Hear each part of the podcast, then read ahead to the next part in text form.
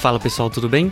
Aqui é o Pedro e você está ouvindo mais um episódio, o episódio número 18 do Set My Job Show, o podcast onde a gente fala sobre carreiras para te ajudar a encontrar e passar na empresa que mais se encaixa no seu perfil. Eu queria te pedir desculpas pelo último episódio com o Victor, para quem não conseguiu ouvir, mas por questões de compliance a gente teve infelizmente que tirar o episódio do ar. Bom, mas falando sobre a conversa de hoje, então, a gente chamou o Rudy para trocar uma ideia sobre a experiência dele dentro do LinkedIn. Para quem não conhece o LinkedIn, é uma rede social corporativa que conta com cerca de 600 milhões de usuários no mundo e o Brasil é o quarto maior do mundo com 40 milhões de usuários. Então muitas empresas usam das soluções da rede tanto para ofertar vagas quanto para buscar candidatos por lá. Então, ouvindo esse episódio, você vai aprender 1. Um, como otimizar seu perfil do LinkedIn para ser mais relevante dentro da rede. 2. Quais as habilidades mais valorizadas pelas empresas nesse futuro de incertezas. 3. Como ter sucesso em processos seletivos e se destacar no começo de sua carreira para atingir grandes resultados em sua carreira corporativa. Então dá um follow na plataforma que você usa para escutar o show, que isso ajuda muito a gente para levar esse conhecimento para mais pessoas.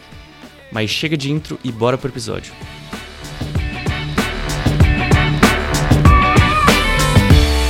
Fala pessoal, sejam muito bem-vindos a mais um episódio do Set My Job Show. Hoje a gente está aqui com o Rudy, que trabalha dentro do LinkedIn. Rudy, obrigado por ter tirado um pouco do seu tempo para vir falar com a gente hoje. E um prazer ter, ter você aqui com a gente, cara. Que isso, prazer é todo meu, obrigado pelo convite. Bom, então vamos começar, né, essa, essa conversa de hoje, perguntando um pouquinho mais quem é você, né? Então, se você puder comentar um pouco mais sobre a sua trajetória profissional, por quais empresas você já passou e em quais áreas assim você já atuou. A ótima pergunta. Eu adoro esse tipo de pergunta porque minha vida ela é muito não linear e minha trajetória profissional é também nada linear. É, hoje eu trabalho no LinkedIn na área de Customer Success. Posso explicar para vocês e vou explicar né, mais para frente o que, que a gente faz, o que, que é essa área, o que, que é essa profissão. Mas eu comecei minha vida profissional é, trabalhando como mágico. E essa é a grande paixão da minha vida. E eu acho que é o grande, grande guia que vai definindo tudo que eu faço e fiz ao longo da minha vida é a mágica. E além da mágica, né, eu sou formado em publicidade e propaganda pela Escola de Comunicações e Artes da USP. E eu cheguei na publicidade em si por conta da mágica, né? Porque eu sentia que era uma forma de se comunicar tinha esse interesse e acabei parando na publicidade. Já na faculdade eu comecei a fazer uma intersecção, né, juntar o que, que é mágica e o que, que é publicidade, e entrei numa área chamada mágica corporativa, que é mágica para empresas, e a gente usa mágica para conectar a mensagem da empresa a diversos eventos. Então, por exemplo, o lançamento de um produto, utilizando a mágica como linguagem, ações de endomarketing, engajamento, treinamento, e minha vida estava um pouco nesse mundo da mágica e também da publicidade, fazendo alguns trabalhos, né, frilas de edição de vídeo, de criação de marca, e foi um pouco nesse caminho que eu fui me aventurando, comecei a trabalhar mágica para empresas maiores e eu via um pouco desse mundo das empresas, eu falava, nossa, que interessante. Eu gostava, né, desse universo da empresa, eu também queria entender por que que o dia que eu tava lá fazendo mágica, né, o dia que tinha um mágico no evento, era tão incrível. E daí eu falei: "Nossa, e se eu fosse conhecer mais do outro lado, né, conhecer qual é a realidade do mundo corporativo, das empresas?". E daí eu conversei com uma amiga minha, é uma amiga minha de infância, a gente fez teatro juntos, e eu fui parar no teatro também por conta da mágica, né, voltando àquela história de do impacto da mágica na minha vida. A gente fazia teatro juntos, ela trabalhava na área de recursos humanos, que é a Nina. Aí a Nina começou a trabalhar no LinkedIn e um dia a gente foi almoçar. Eu tava conversando com ela e ela tava falando assim, apaixonada pelo LinkedIn, como, nossa, que lugar incrível. Eu falei, putz, parece interessante, né? Me conta mais, não sei o quê. E ela foi contando, os olhos brilhavam tanto. Aí surgiu uma oportunidade de estágio no LinkedIn e comecei a estagiar no LinkedIn e ah, eu já estou no LinkedIn há mais ou menos um pouco mais de um ano. E depois de estagiário, fiquei acho que cinco meses como estagiário, talvez, por aí. Daí fui efetivado na área de Customer Success. Bom, perfeito, cara. Eu gostaria, assim, que nunca troquei ideia com um mágico, com um ilusionista. Eu queria que você contasse um pouquinho mais, assim, o que te fez começar, o que te fez se apaixonar tanto por essa arte e um exemplo prático também, né, de uma aplicação da, da mágica em treinamentos, como você mesmo disse, da mágica corporativa. Se você puder dar um, um exemplo de um case, assim. Legal, ótima pergunta. É, realmente, muita gente com quem eu converso fala: Nossa, é a primeira vez que eu tô falando com um mágico, é a primeira vez que eu converso com um ilusionista. Então já, já tô um pouco acostumado a ouvir esse mundo aí. Talvez para quem tá ouvindo a gente agora é a primeira vez que ouve um ilusionista falando num podcast, né? Uhum. Então, sei que não é muito comum. É, mas eu comecei a fazer mágica quando eu tinha 9 anos de idade, então comecei bem pequeno. Isso acho que é um pouco de tendência no mundo da mágica. A maioria dos mágicos começa muito pequeno, toda criança, eu acho que tem essa fase da vida que começa a se encantar pelo mundo mágico e pela possibilidade de criar a magia. Eu só sou uma criança que nunca abandonou esse sonho, né? De certa forma. Então, comecei fazendo com 9 anos. Meu irmão tinha comentado alguma coisa de mágica, eu achei interessante. Fui pesquisar na internet, comecei a ver um monte de site de mágica fazer curso online de mágica, né? Tinha um curso que era gratuito, só que ele liberava uma aula a cada três dias. Então, é, não é que você pegava de uma vez e aprendia tudo, você ficava um tempão nesses três dias pensando, pô, como que essa mágica é feita, qual é o segredo, até que depois você ia lá e descobria, enfim, o, a solução para você poder fazer, e eu fazia para os meus amigos, fazia para minha família e eu via que o pessoal gostava. Então eu fui investindo na mágica. E os meus investimentos na mágica, assim, são investimentos que realmente transformaram minha vida, né? Como eu falei, todas as minhas decisões foram um pouco baseadas na mágica, mas foi a partir da mágica que eu falei: caramba, se eu quiser realmente entender mais desse mundo, eu preciso aprender a falar inglês. Aí fui atrás do inglês para poder ler os livros de mágica internacionais. Aí eu participava de eventos de mágica e eu via que tinha muitos mágicos argentinos. Falei, putz, preciso aprender a falar espanhol. Fui atrás do espanhol.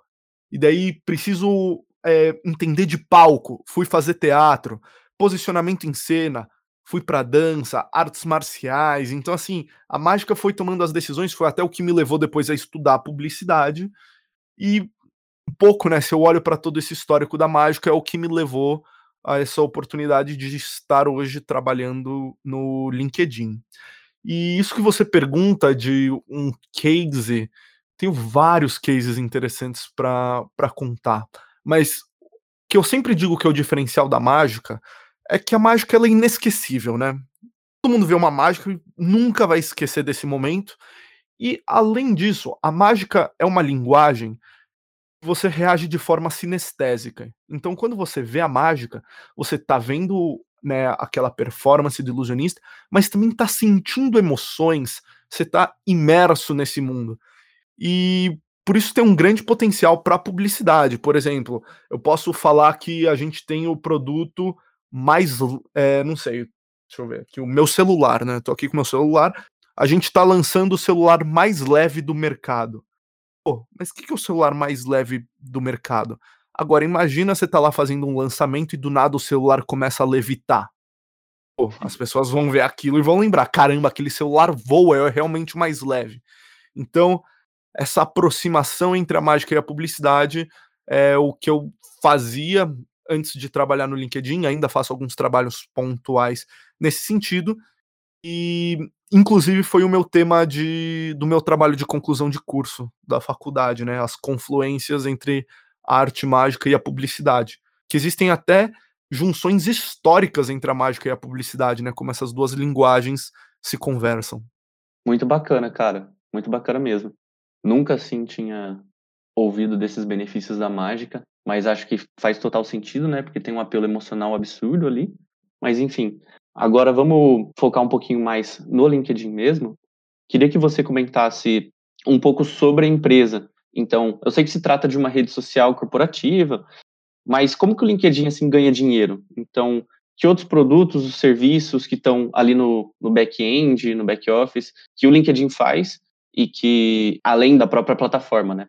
Beleza. É, eu sempre gosto de dizer, antes de tudo, que hoje em dia, dados valem mais do que petróleo. Então a gente sempre olha a nossa história, é, crise econômica e importância do petróleo, teve a greve dos caminhoneiros, né, faz pouco tempo, como que isso impacta o petróleo, mas dados valem muito mais do que petróleo. E o LinkedIn é uma empresa de dados, né? Nós somos a maior rede social profissional do mundo e a nossa proposta de valor é conecte oportunidades. Então a missão da empresa é conectar toda a força de trabalho global para que ela seja mais produtiva e mais bem sucedida. E como que a gente né, chega nessa missão? Como que a gente consegue construir é, esse, esse trabalho? Então, a partir das interações que a gente tem na rede, e são muitas interações, são mais de 600 interações por segundo, né, pontos de dados que são gerados, nós temos algumas soluções corporativas para ajudar as empresas a serem mais produtivas e também a conseguirem é, conectar-se melhor ao universo profissional. Então a gente tem o lado corporativo, né, as soluções corporativas, e também tem o lado de tornar um profissional, né, qualquer pessoa que esteja na rede, essa pessoa também pode adquirir uma solução para ser mais produtivo, que é o LinkedIn Premium. Então tem muita gente que fala, ah, LinkedIn Premium, conheço, é assim que o LinkedIn ganha dinheiro, né?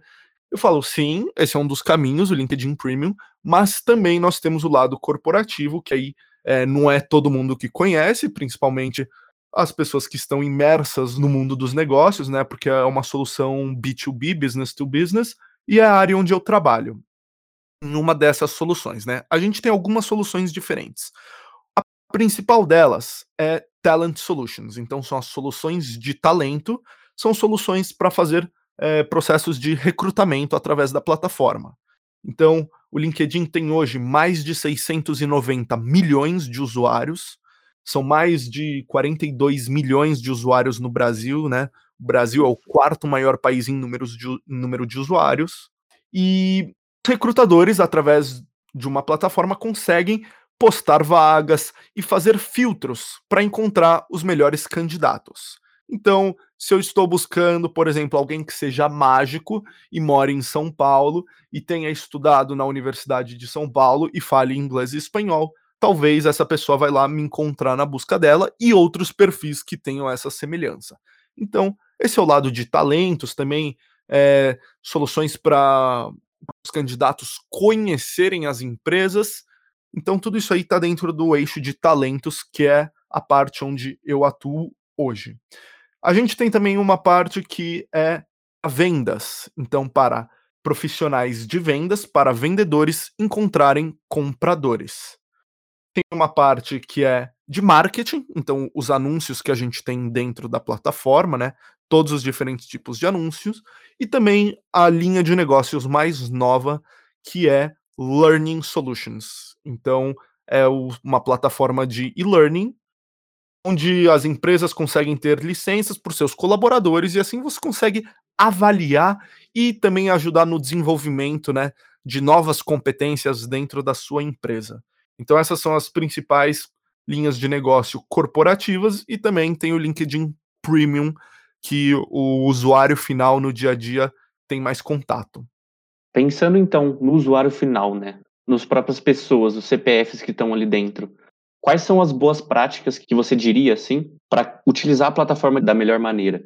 Então, o que, que deve conter no perfil do cara ali que está se candidatando para alguma vaga, para que ele consiga ser achado por empresas mais fácil? Existem algumas boas práticas que você pode indicar? Claro, é, eu acho que é importante a gente entender que não é todo mundo que está no LinkedIn necessariamente buscando uma vaga, né? Buscando mudar de emprego.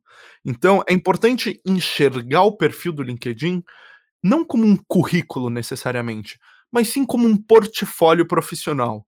O perfil do LinkedIn é o lugar onde você vai se apresentar para o mundo dos negócios, porque você está numa rede para interagir, para consumir conteúdo, para interagir né, com, a nossa, com a nossa curadoria editorial, para interagir com postagens de outras pessoas, seguir as empresas para saber o que as empresas estão falando, seguir influenciadores, participar de grupos. Então, é uma rede social, né? Tem muitos espaços para interação. Agora, se você tem o objetivo de também estar presente e buscando ativamente vagas, existem algumas boas práticas bem simples que a gente consegue adotar no perfil para ter sucesso. A primeira delas é ter foto de perfil. Que tipo de foto de perfil, né?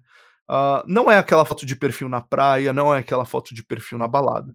É uma foto de perfil bem iluminada, que dê para ver seu rosto e que construa sua marca profissional, né? Que as pessoas consigam ver quem você é. Precisa ser de terno e gravata, maquiagem, vestido longo? Não. Precisa ser bem iluminada, precisa trazer empatia, pode dar um sorriso, porque assim é a primeira forma das pessoas te conhecerem na rede, né? Quando alguém for se conectar com você, a pessoa vai ver a sua foto. Então, colocou foto de perfil. Próximo passo é adicionar o seu setor. Então, o setor onde você trabalha. Por exemplo, eu trabalho no setor de internet. Ou alguém pode trabalhar no setor de serviços financeiros, setor de recursos humanos. Então, coloca lá o setor que você trabalha ou o setor no qual você tem interesse em trabalhar, né? Se é um primeiro emprego, aí você ainda não tem setor. Depois, detalhe a sua experiência profissional. Então, coloca os lugares onde você já trabalhou e descreve um pouco o que que você fez, quais eram as suas principais responsabilidades, o que que você trouxe de benefícios para a empresa. Nesse espaço você também consegue colocar fotos, vídeos, apresentações, né? Elementos que te ajudem a construir a sua marca profissional, mostrar quem você é e o que que você construiu no mundo do trabalho, né? Nessa esfera profissional. E depois que você já construiu essa parte, aí você coloca a sua educação, né? O que que você estudou ou não estudou. E mais importante até que isso é colocar suas competências. Então a gente tem um espaço de competências onde você pode falar é, quais são as suas principais competências, tanto competências técnicas, por exemplo, eu sei programar em HTML, Python, Java, Salesforce. Estou dando aí só de tecnologia, é, Photoshop, SketchUp, né? Colocar competências técnicas mesmo e também competências comportamentais, então liderança, trabalho em equipe. Beleza, aí a gente já tem as principais coisas do perfil. Dois detalhes que eu deixo para o final para ninguém se esquecer é: coloque a sua localização, então cidade onde você está, e escreva o resumo. Então, o maior erro que eu vejo quando as pessoas estão construindo o perfil do LinkedIn é não colocar um resumo. O resumo ele fica logo no começo e é um espaço livre para você fazer o seu elevator pitch, né? Para você poder fazer aquela mensagem curta que consiga vender quem você é. Então, adicionar as suas principais aspirações, os seus interesses, contar quem você é, contar o que que você busca, né? Qual é o seu propósito, e esse é um espaço bem legal para colocar isso. Agora, se você está efetivamente buscando, né, um emprego ativamente, outra dica também colocar que você está aberto a novas oportunidades. Então, no seu perfil você consegue ativar, né, uma, uma flagzinha, colocar para os recrutadores poderem ver que você está ativamente buscando oportunidades e que tipo de oportunidades você tem interesse. Legal, cara, bacana. Gostei bastante das dicas. Sempre já ouvi comentar assim que o LinkedIn é uma boa forma de você conseguir se conectar com as empresas e saber o que está rolando, né, no universo de no universo corporativo, quais empresas estão com vagas abertas. E o que muita gente fala, queria confirmar com você, é que seria bom você movimentar o LinkedIn constantemente, porque mesmo que você estiver empregado, mesmo que você estiver numa boa posição agora, se nesse período de crise, né, você for cortado da empresa, por exemplo, e precisar olhar para o mercado novamente e buscar alguma vaga de emprego, o seu LinkedIn precisa estar tá em constante movimento para que o, o algoritmo, enfim, eu não sei exatamente como funciona, mas seria legal você movimentar o LinkedIn constantemente para que seja mais fácil dos empregadores te encontrarem. Isso é real ou é algo que não é verdade? Olha, eu nunca sou muito fã dessa história do algoritmo, né? Tem muita gente que fala: não, a gente precisa colocar não sei o que nos comentários, ou precisa espaçar assim para ajudar o algoritmo, postar em tal horário por causa do algoritmo. Eu acho que não. A lógica de você estar ativo no LinkedIn é aquela lógica velha, né? De fale bem ou fale mal, mas fale de mim. Então, para as pessoas realmente lembrarem, para que você possa ser uma referência, em determinado assunto. E também porque é uma rede que te permite a encontrar oportunidades todos os tempos, né? Todo o tempo a gente está lá interagindo, curtindo coisas, vendo coisas relevantes e a gente nunca sabe de onde vem, né, uma nova oportunidade. Por isso que a gente sempre diz que é importante estar tá participando da rede, estar presente nas discussões e trazendo aqueles insights é, que só você pode trazer. E, e por que que isso ajuda, né, efetivamente num processo de, de recrutamento? Pô, tô lá buscando um candidato para uma vaga como recrutador e eu encontro o candidato A e o candidato B. Com competências, eles são iguais. Eles falam que fazem a mesma coisa, que estudaram no mesmo lugar e têm as mesmas experiências profissionais.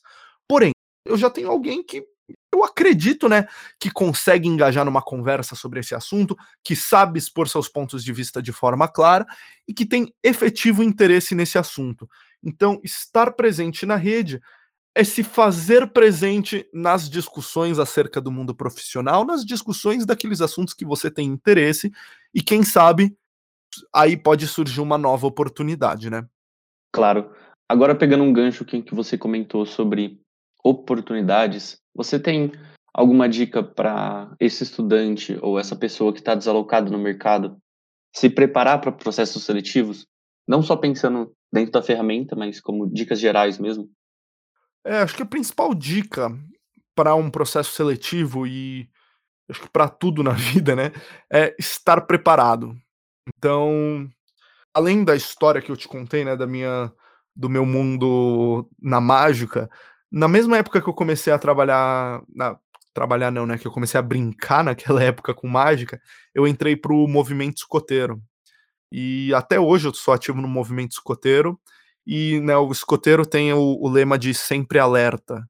Então, o que, que você está sempre alerta? É você tá bem nessa situação, né, quando a gente fala de processo seletivo, estar preparado, né? Em português a gente fala sempre alerta, mas eu trabalhei durante um verão no acampamento escoteiro nos Estados Unidos e o lema em inglês é be prepared, então é esteja preparado, efetivamente. Estar preparado, estar sempre alerta é conhecer seu inimigo, entre aspas, né? conhecer os seus desafios. E como a gente faz isso? Por exemplo, para um processo seletivo, entendendo sobre a empresa, entendendo quem são os líderes dessa empresa. E o LinkedIn é uma plataforma que te permite facilmente fazer isso, né? Você entra lá na página da empresa, vê quem são as pessoas que trabalham lá, vê quem é, qual é a experiência do recrutador com quem você vai conversar, vê qual é a experiência do gerente de contratação, quem são as pessoas que trabalham nessa equipe, o que, que a empresa tem de missão, o que, que a empresa tem de visão, qual é o propósito dessa empresa, né? Que você possa chegar nessa conversa já preparado e pronto para possíveis dúvidas, para possíveis perguntas e conhecendo, né, o seu inimigo de certa forma é, pensando aí no Arte da Guerra, que é um livro que sempre traz essa ideia do inimigo, não trate a empresa como inimigo, né? Mas conhecendo o seu adversário, sabendo quais são os desafios que vêm pela frente. Então aí você chega muito mais confiante, muito mais preparado. Legal, cara. Bom que você trouxe esse levantamento, que é algo bem recorrente assim nos nossos episódios, né? Muitos dos convidados falam, comentam disso, que é de extrema importância você estudar sobre a empresa, estudar sobre o mercado, sobre os produtos, para ter, né, bagagem ali para comentar e fazer perguntas durante, durante a entrevista e mostrar que você está preocupado, né, com, com aquela vaga mesmo, que você realmente quer aquela posição. Agora, pensando, mudando um pouco de assunto, voltando o, o nosso foco para os CNPJs, para as empresas, como que elas podem utilizar o LinkedIn para encontrar os candidatos certos. Então você chegou a comentar, beleza, o LinkedIn tem soluções tanto para as pessoas quanto para as empresas. Queria que você comentasse um pouquinho mais sobre essas soluções corporativas, no caso de como que o LinkedIn consegue ajudar essas empresas a, a acharem esses candidatos. Para uma empresa que realmente queira entender né, mais sobre o LinkedIn, como faz esse processo, eu convido que entre no, no nosso site, converse com algum dos nossos é, gestores de projetos, nossos especialistas, porque cada empresa tem uma necessidade muito específica. Mas, no geral, então, como nós apoiamos as empresas, principalmente na parte de recrutamento, que é o que eu sou mais especialista, né? O que, que eu posso trazer melhores insights. É, então a gente tem uma ferramenta que é o LinkedIn Recruiter, e essa ferramenta ela possui mais de 40 filtros avançados, nos quais os recrutadores podem segmentar um perfil, definir né, a, qual é o perfil do candidato ideal que eles querem encontrar, e assim ele vai navegando pelo nosso mar de dados, né? Aqueles 42 milhões de usuários que eu comentei no Brasil, ou os 600, mais de 690 milhões de usuários no mundo, para fazer o cruzamento de informações e encontrar o perfil ideal. Além disso, a gente tem vagas do LinkedIn, né? Então são mais é, são milhões de vagas que nós temos ativas que os recrutadores conseguem postar e a nossa vaga ela tem um, um diferencial que ela é uma vaga inteligente, né? Eu costumo brincar que ela é a vaga com pernas. Por que vaga com pernas? Porque de acordo com a segmentação do recrutador, essa vaga vai caminhando até o possível candidato e aparece para ele no feed de notícias, num e-mail de recomendação, as vagas que ele está vendo. Então, essa vaga vai aparecer como uma recomendação para o candidato ideal, cruzando as informações que o recrutador dá de localidade, competência, formação, com aquelas que o profissional tem. Por isso que eu falo né, que é importante o profissional trazer essas informações perfil pessoal, que aí o perfil pessoal vai ter as informações cruzadas com aquilo que os recrutadores estão buscando. Além disso, a gente tem algumas outras soluções para que os recrutadores é, e para que as empresas consigam trabalhar a sua marca empregadora, então consigam mostrar, né? É, porque eu comentei que é importante o candidato conhecer dia a dia da empresa, conhecer a visão, missão e valor, né? Conhecer o que é essa empresa. Então a gente traz também algumas soluções corporativas para ajudar as empresas a mostrarem, né, abrirem as portas da empresa para que as pessoas conheçam como é o dia a dia, como é trabalhar nesse lugar, quais são os benefícios, quais são os líderes. Então é um pouco um pouco nessas soluções que nós trazemos para as empresas no eixo de recrutamento. Bacana, cara. Obrigado pelas, pelas informações. Então, você falou que uma das suas áreas, então, de maior conhecimento seria no processo de recrutamento. Então, eu queria que você comentasse um pouco, assim, dos maiores erros e acertos que você observa dentro dessas empresas durante esse processo de, de seleção, de contratação. A principal questão que a gente traz para a empresa é sempre ser transparente, tanto para a empresa quanto para os candidatos. E o LinkedIn enxerga, né, a gente tem um relatório de tendências globais do mundo do trabalho do ano passado, de 2019, que ele traz a transparência como uma das principais tendências do mundo do trabalho. Então, a empresa precisa mostrar para fora da empresa o que, que ela faz, qual que é o propósito de novo dela, né? Essa palavra é, às vezes parece que está batida, mas é muito importante. Qual que é o propósito? Qual que é a razão por trás dessa empresa? Porque aí ela consegue trazer para os candidatos a visão de mundo dela e o que, que um candidato pode se identificar ou não e entender: será que esse é o melhor lugar para mim ou não? Então, isso que é muito importante, né? Abrir as portas da empresa, ser transparente, falar a verdade, trazer é, essa descrição de como é o dia a dia do trabalho, isso é muito importante. Eu brinco com, com os recrutadores que quanto tempo que a gente passa pesquisando destino de viagem, né? A gente está agora durante uma pandemia, então vamos olhar para depois, né? Tá todo mundo falando: "Ah, qual que é o primeiro lugar que eu vou quando acabar isso? Vamos viajar, como é que vai ser?". E se você olha múltiplos destinos de viagem, a gente vai olhar: "Ah, qual é o melhor hotel? Qual hotel tem café da manhã? Será que o chuveiro é bom? Tem atividade para criança? E as atrações turísticas? Precisa de carro? Para ir de bicicleta? O que, que dá para fazer? Quanto tempo a gente não gasta planejando uma viagem de, sei lá, cinco dias? Agora imagina qual é o lugar que você vai passar 40 horas da sua semana, né? Você vai ficar lá trabalhando todos os dias.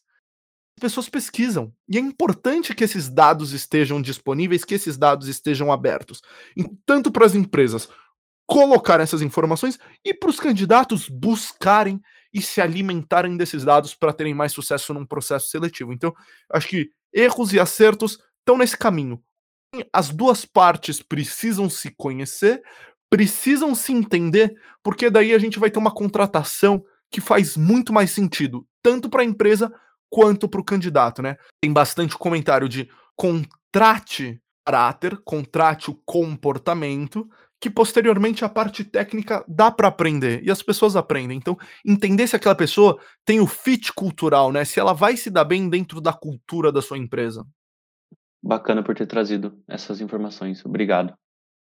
Assim, ainda na linha desse processo de contratação, pensando em uma pesquisa que eu vi recentemente, se eu não me engano era da Dell, em que dizia que 85% dos empregos até 2030, eles ainda não foram criados, o que significa que o conhecimento que você adquiriu hoje talvez não sirva para o futuro, né? Nesse cenário de incertezas, nesse cenário de profundas mudanças, quais que são as habilidades, em sua opinião, que são mais valorizadas pelas empresas? Uma discussão muito grande, acho que é uma discussão que a gente está vivendo agora, inclusive, porque o mundo está mudando. O mundo está mudando muito rápido. A gente está passando por uma transformação digital acelerada e a gente nem sabe se as pessoas de todas as áreas vão voltar a trabalhar em escritórios ou se vão trabalhar de home office, né? Então, como que vai ser o mundo daqui para frente? E eu dei um treinamento é, para recrutadores falando um pouco sobre o futuro do recrutamento e o futuro do trabalho. E esse é um assunto que a gente levanta muito no LinkedIn, né? Como que a gente se prepara para um futuro do trabalho em meio a tantas incertezas? E para os profissionais e para as empresas, a grande chave está na capacidade de se reinventar. Então, a gente vê aí, né, é, maioria, muitas empresas enfrentando a dificuldade agora, estão pensando como que a gente enfrenta essa solução, como a gente enfrenta essa situação, e outras empresas aí voando no meio da crise, né? Onde que tá, qual que é o segredo? É ter essa capacidade de se readaptar e reaprender.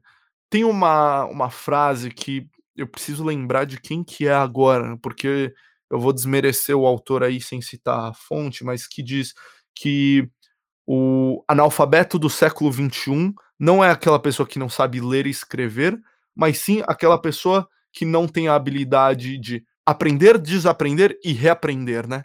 E o profissional do futuro esse profissional que realmente vai ter que aprender, desaprender, reaprender de forma muito rápida.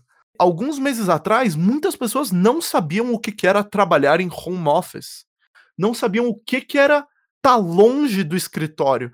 E agora já estão mais acostumadas, né? Muita gente nunca tinha feito uma live, nunca tinha participado de uma videoconferência. E hoje em dia esse se tornou o nosso cotidiano, né? Todo dia tem live, todo dia a gente está se conectando por videoconferência. Então, eu realmente acredito que o futuro do trabalho está ancorado em ter boas competências comportamentais, então desenvolver bem os soft skills, estar acostumado, né, a trabalhar nesse ambiente de mudanças, ser resiliente, trabalhar bem em equipe, conseguir trabalhar em meio a processos de mudança, saber se reinventar rapidamente, buscando conhecimento técnico o tempo inteiro. Então, a gente vê áreas, né, que estão crescendo bastante, pensando no lado técnico, como de uh, arquiteto de soluções cloud, UX designer, né, designer de experiência do usuário, uh, cientistas de dados, mas também tem outras áreas que a gente não acha que vão ser transformadas em robô tão rapidamente, como um professor de educação infantil, fisioterapeuta, enfermeiros. É, hoje em dia a gente fala bastante de enfermeiros. Pô, como que você transforma isso num robô a curto prazo? Então, é, esse futuro aí eu acho que está um pouco nesse sentido. Beleza, cara. Obrigado por ter trazido essas informações. Concordo bastante com você. Acredito que essas mudanças que vão vir elas vão ser muito profundas, né? E a gente vai precisar de uma capacidade de reinvenção absurda. E até mesmo, eu acho que nesse exemplo que eu falei dos enfermeiros, é, também precisaram se reinventar, né? A gente fala, ah, não, é, quem está se reinventando é tecnologia, que vai ter que aprender outra linguagem de programação e ficar mudando as linguagens de programação e internet das coisas. Não. Se a gente olhar é, um ano atrás, que, que os enfermeiros, por exemplo, ou profissionais da saúde estavam dedicados a falar sobre combate a epidemias em larga escala? Não estavam. Então, aí já mostra a nossa necessidade de conseguir se reinventar desaprender e reaprender alguma habilidade rapidamente. Acaba se consumindo em todas as profissões, né? Não somente em uma das frentes, né? Interessante. Bom, mas Yuri, então mudando um pouco de assunto agora, focando um pouco mais no seu pessoal mesmo, eu gostaria que você, não chegou a detalhar ainda, um pouco mais das suas atividades como Customer Success. O que, que então faz uma área de Customer Success? Quais são os seus, seus maiores entregáveis, se puder compartilhar com a gente? Então, Customer Success é uma profissão que ela é recente, né? Uh, há pouco tempo, né? Assim, ela, ela surge numa mudança que a gente tem no mundo através da tecnologia, que é o SaaS, Software as a Service. Então, como eu comentei, né, o LinkedIn é uma empresa de, de software, né? A gente vende um software que ajuda as pessoas a realizarem algum tipo de serviço. E a área de Customer Success, ela surgiu nesse contexto né, de, de nuvem, de software as a service, para garantir que os usuários, né, que os usuários desse serviço tenham sucesso. Exemplo que eu sempre digo que é o mais palpável é trazer o exemplo do Netflix ou Spotify, que a maioria das pessoas conhece. Então, imagina lá a licença que você tem do Netflix, você assiste Netflix na sua casa, e você tá lá assistindo, vendo filme, pagando todos os meses. Agora, imagina se todo mundo que tem Netflix um dia pro outro decide falar, olha, não, Netflix não dá mais, não, não gosto, vou cancelar. Todo mundo cancela de um dia pro outro. O que, que acontece com o Netflix? Acabou.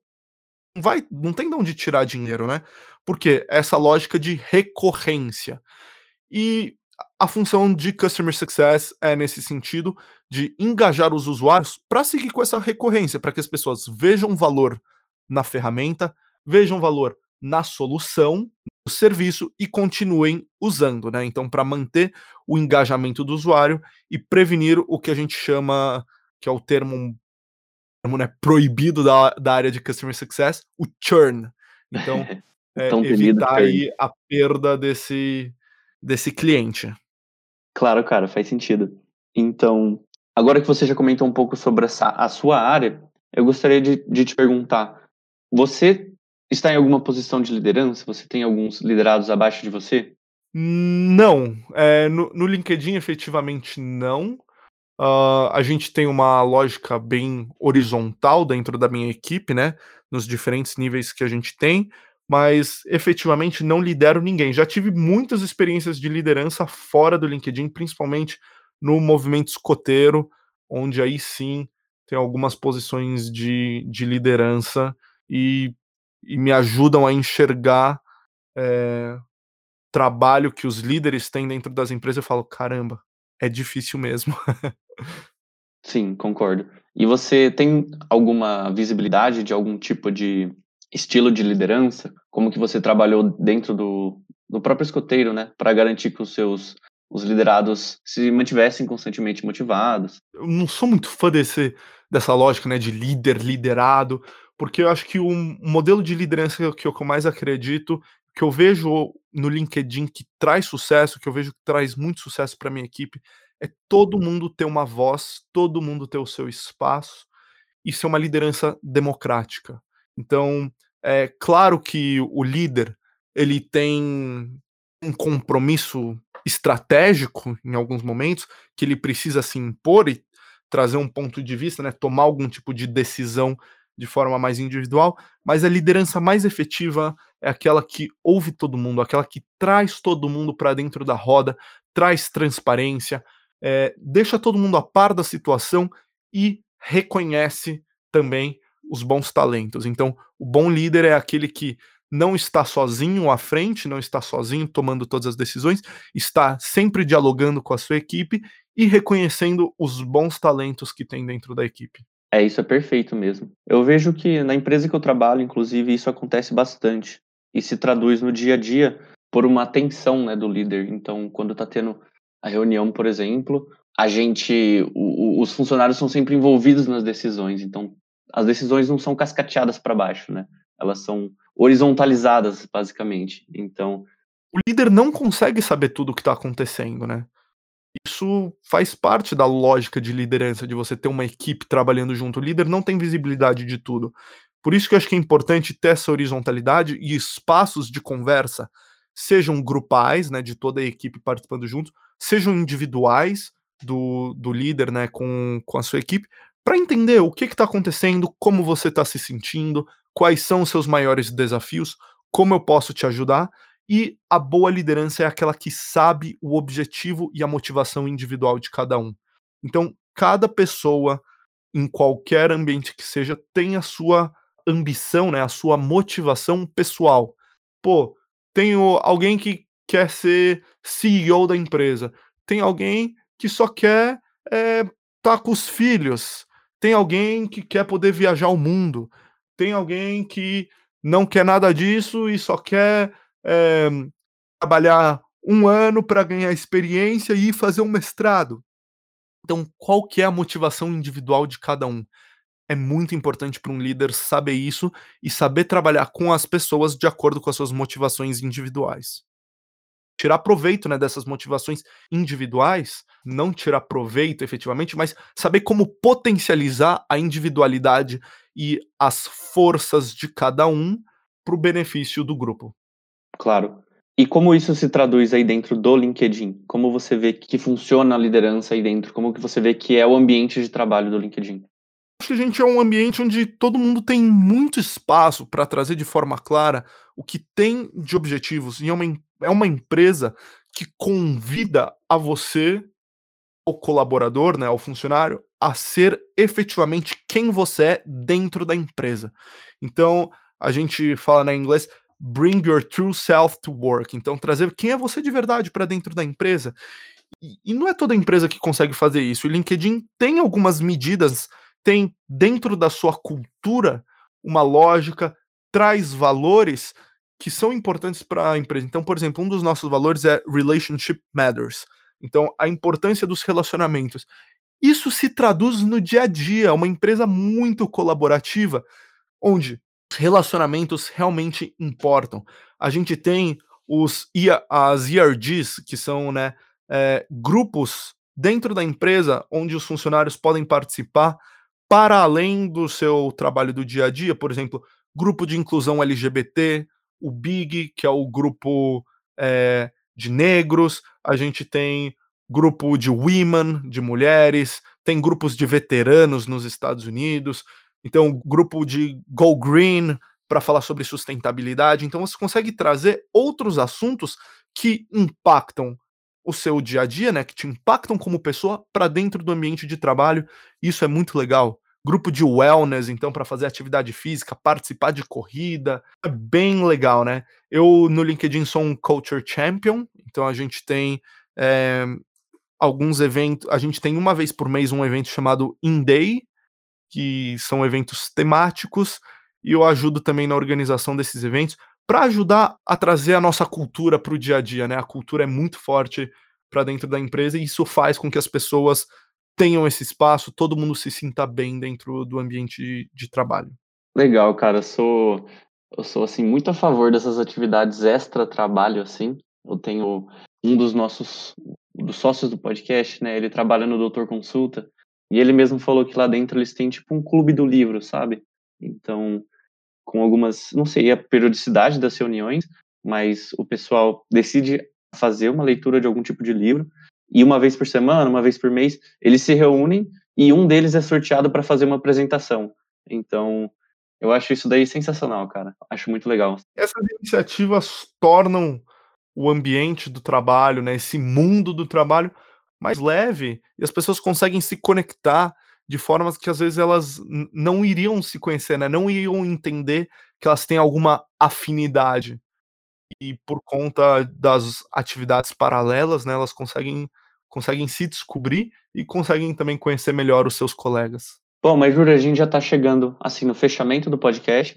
Como últimas perguntas, eu gostaria de saber de você quais foram os maiores erros dentro da sua carreira. Ótima pergunta. É, é difícil pensar em erros, talvez, porque eu, eu, sou muito grato por tudo que eu tive e, e por todas as decisões que eu tomei.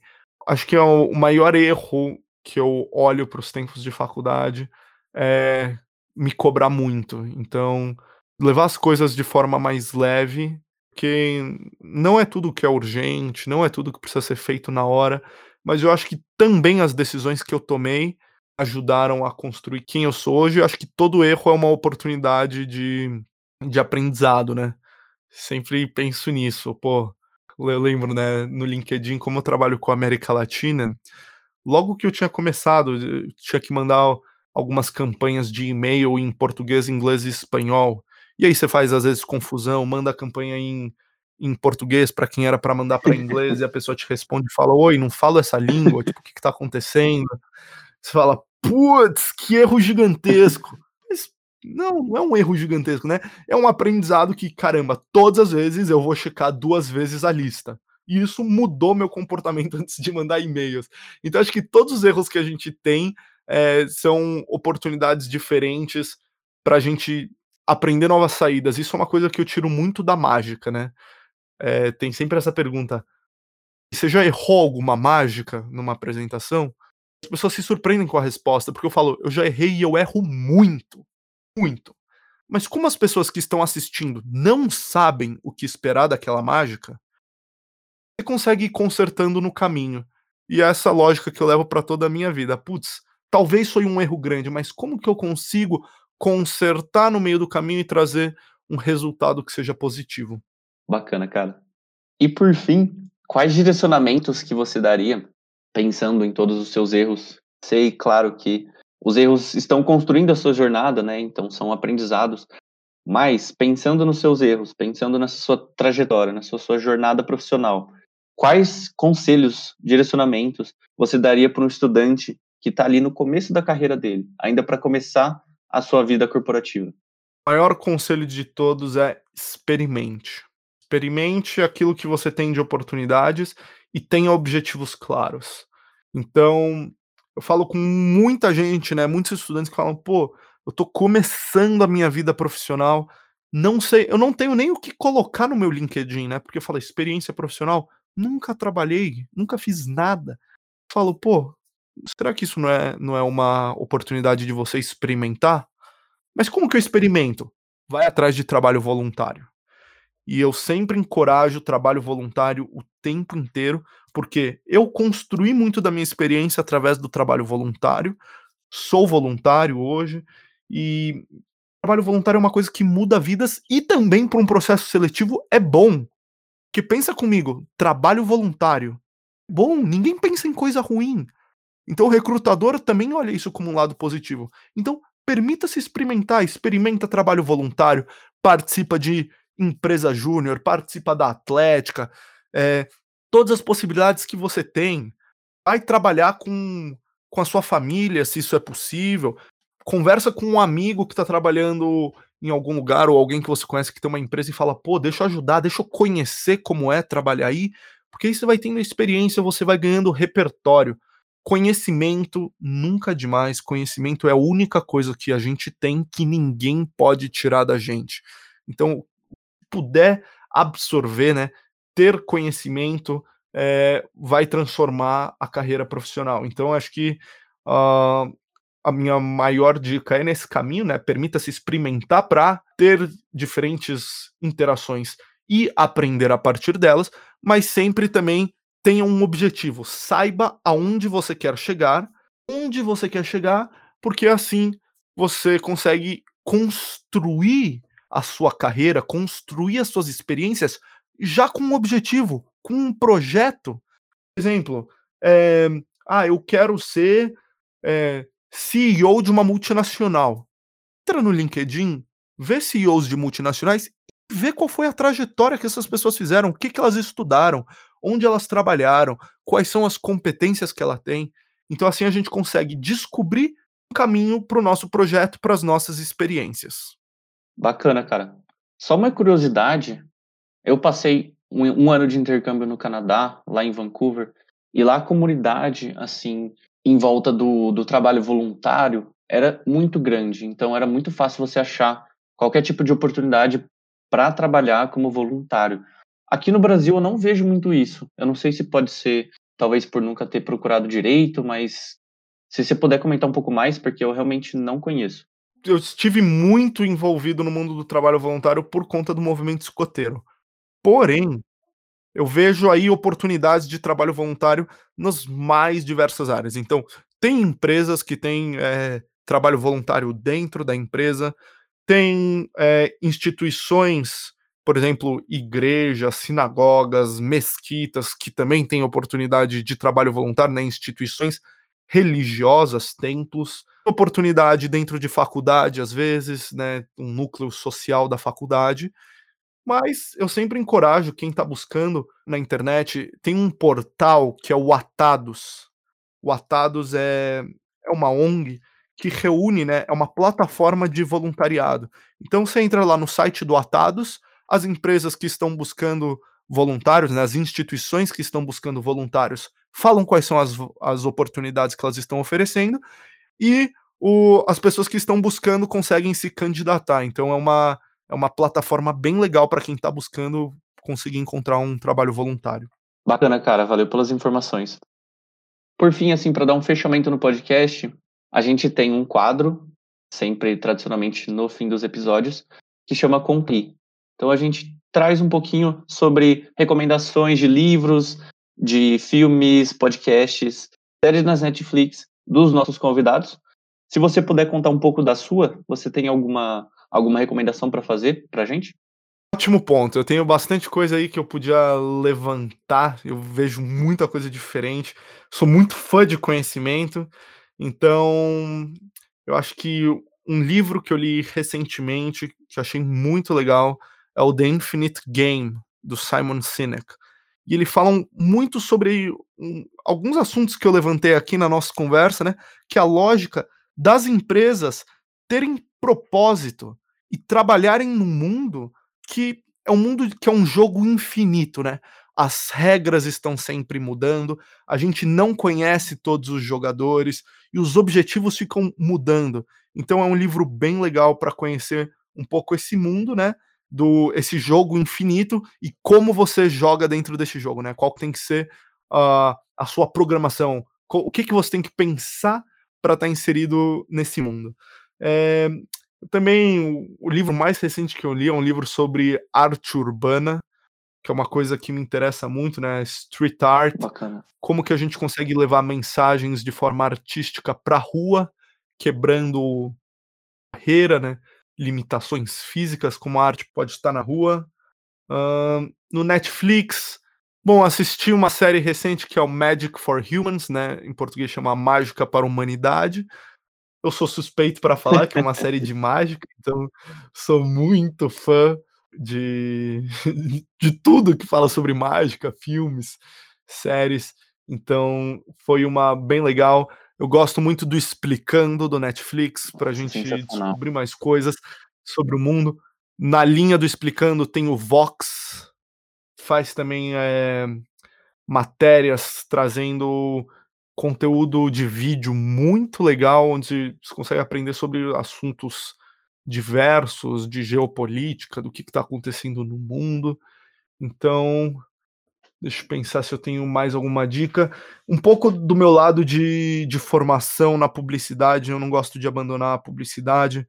É, eu tenho escutado alguns podcasts. Um que eu sou muito fã é o CBN Professionals, então da Rádio CBN, que fala sobre o mundo profissional, né, sobre o mundo do trabalho e os mais diversos aspectos do mundo do trabalho. E como eu estou inserido numa rede social profissional e a gente está o tempo inteiro falando de mundo do trabalho, é, eu trago algumas dicas bem relevantes de lá. E na publicidade, é o podcast do The CMO Playbook, da, do Rafa Avelar, da Avelar Media, e também o Tribo de Marketing, são as minhas formas de continuar ouvindo né, grandes líderes aí do ramo da publicidade, do marketing, sobre o que está acontecendo no mundo da comunicação. Anotadas dicas aqui. Valeu, Rudy. Então, cara, eu sei que durante o nosso episódio, durante a nossa conversa, a gente nem sempre consegue cobrir todas as dúvidas assim que o pessoal que está ouvindo possa ter. Então, onde que os nossos ouvintes podem te mandar mensagem, podem te achar para trocar uma, mais uma ideia, para tirar algumas outras dúvidas que a gente não cobriu aqui no episódio? Olha, eu acho que o LinkedIn, né, é o, é o melhor caminho. Então, pode entrar lá no meu perfil do LinkedIn. Logo no meu perfil, como eu converso com bastante gente, né, me perguntam dicas de perfil, nos meus destaques do perfil, eu já tenho algumas dicas das que eu comentei aqui de como construir um perfil. Então já é uma, uma forma de acessar rapidamente. Mas o meu perfil no LinkedIn, Rudy Solon, é, pode mandar uma mensagem lá, é, sem problema nenhum. Vou ser mais do que feliz em responder né, as dúvidas de vocês, bater um papo. A gente marca aí um café virtual. É, no meu Instagram, que também é Rudy Solon, eu não sou muito criativo nas redes sociais, é tudo Rudy Solon. É, você pode assistir um pouco de mágica. Eu costumo postar bastante Opa, mágica bacana. lá. E também algumas algumas coisas, dicas de leitura, o que, que eu estou pensando. É, é um, um, meio mais informal. Pode seguir lá também, mandar mensagem. Eu acho que esses são os principais canais. Se quiser, entra no meu site www.rudilusionista.com.br também para conhecer um pouco mais de mágica corporativa, se quiser bater um papo sobre isso. E os caminhos são muitos aí. Joga Rudy Solon no Google e o que aparecer que der para mandar mensagem eu respondo em todos, no TikTok, no Twitter, onde quiser. Perfeito, Rudy. Queria agradecer de novo aí o seu tempo, cara. Curti demais aí a conversa que a gente teve. E boa sorte nos seus projetos futuros e na sua mágica. Que isso. Não, eu que agradeço a oportunidade. Eu acho que é, é o que eu falo, né? A mágica é o guia, mas os projetos futuros são os mais diversos são na tecnologia, são na mágica, são no mundo, nos escoteiros, trabalho voluntário. Então, eu agradeço você, Pedro, pela oportunidade de conversar e também por esse trabalho, né, de trazer um podcast que orienta as pessoas que às vezes estão em dúvida, estão inseguras, não sabem como se inserir nesse mundo profissional. E aí você está fazendo um ótimo serviço para as pessoas que estão também nas empresas e estão em dúvida se estão na empresa certa, é, próximos passos, né? Trazendo aí dicas e profissionais para falar sobre o mundo do trabalho. Então, obrigado aí pela oportunidade e estou à disposição para quem tiver dúvidas. Eu que agradeço, cara. Um abraço então. Um abraço, tchau, tchau. tchau.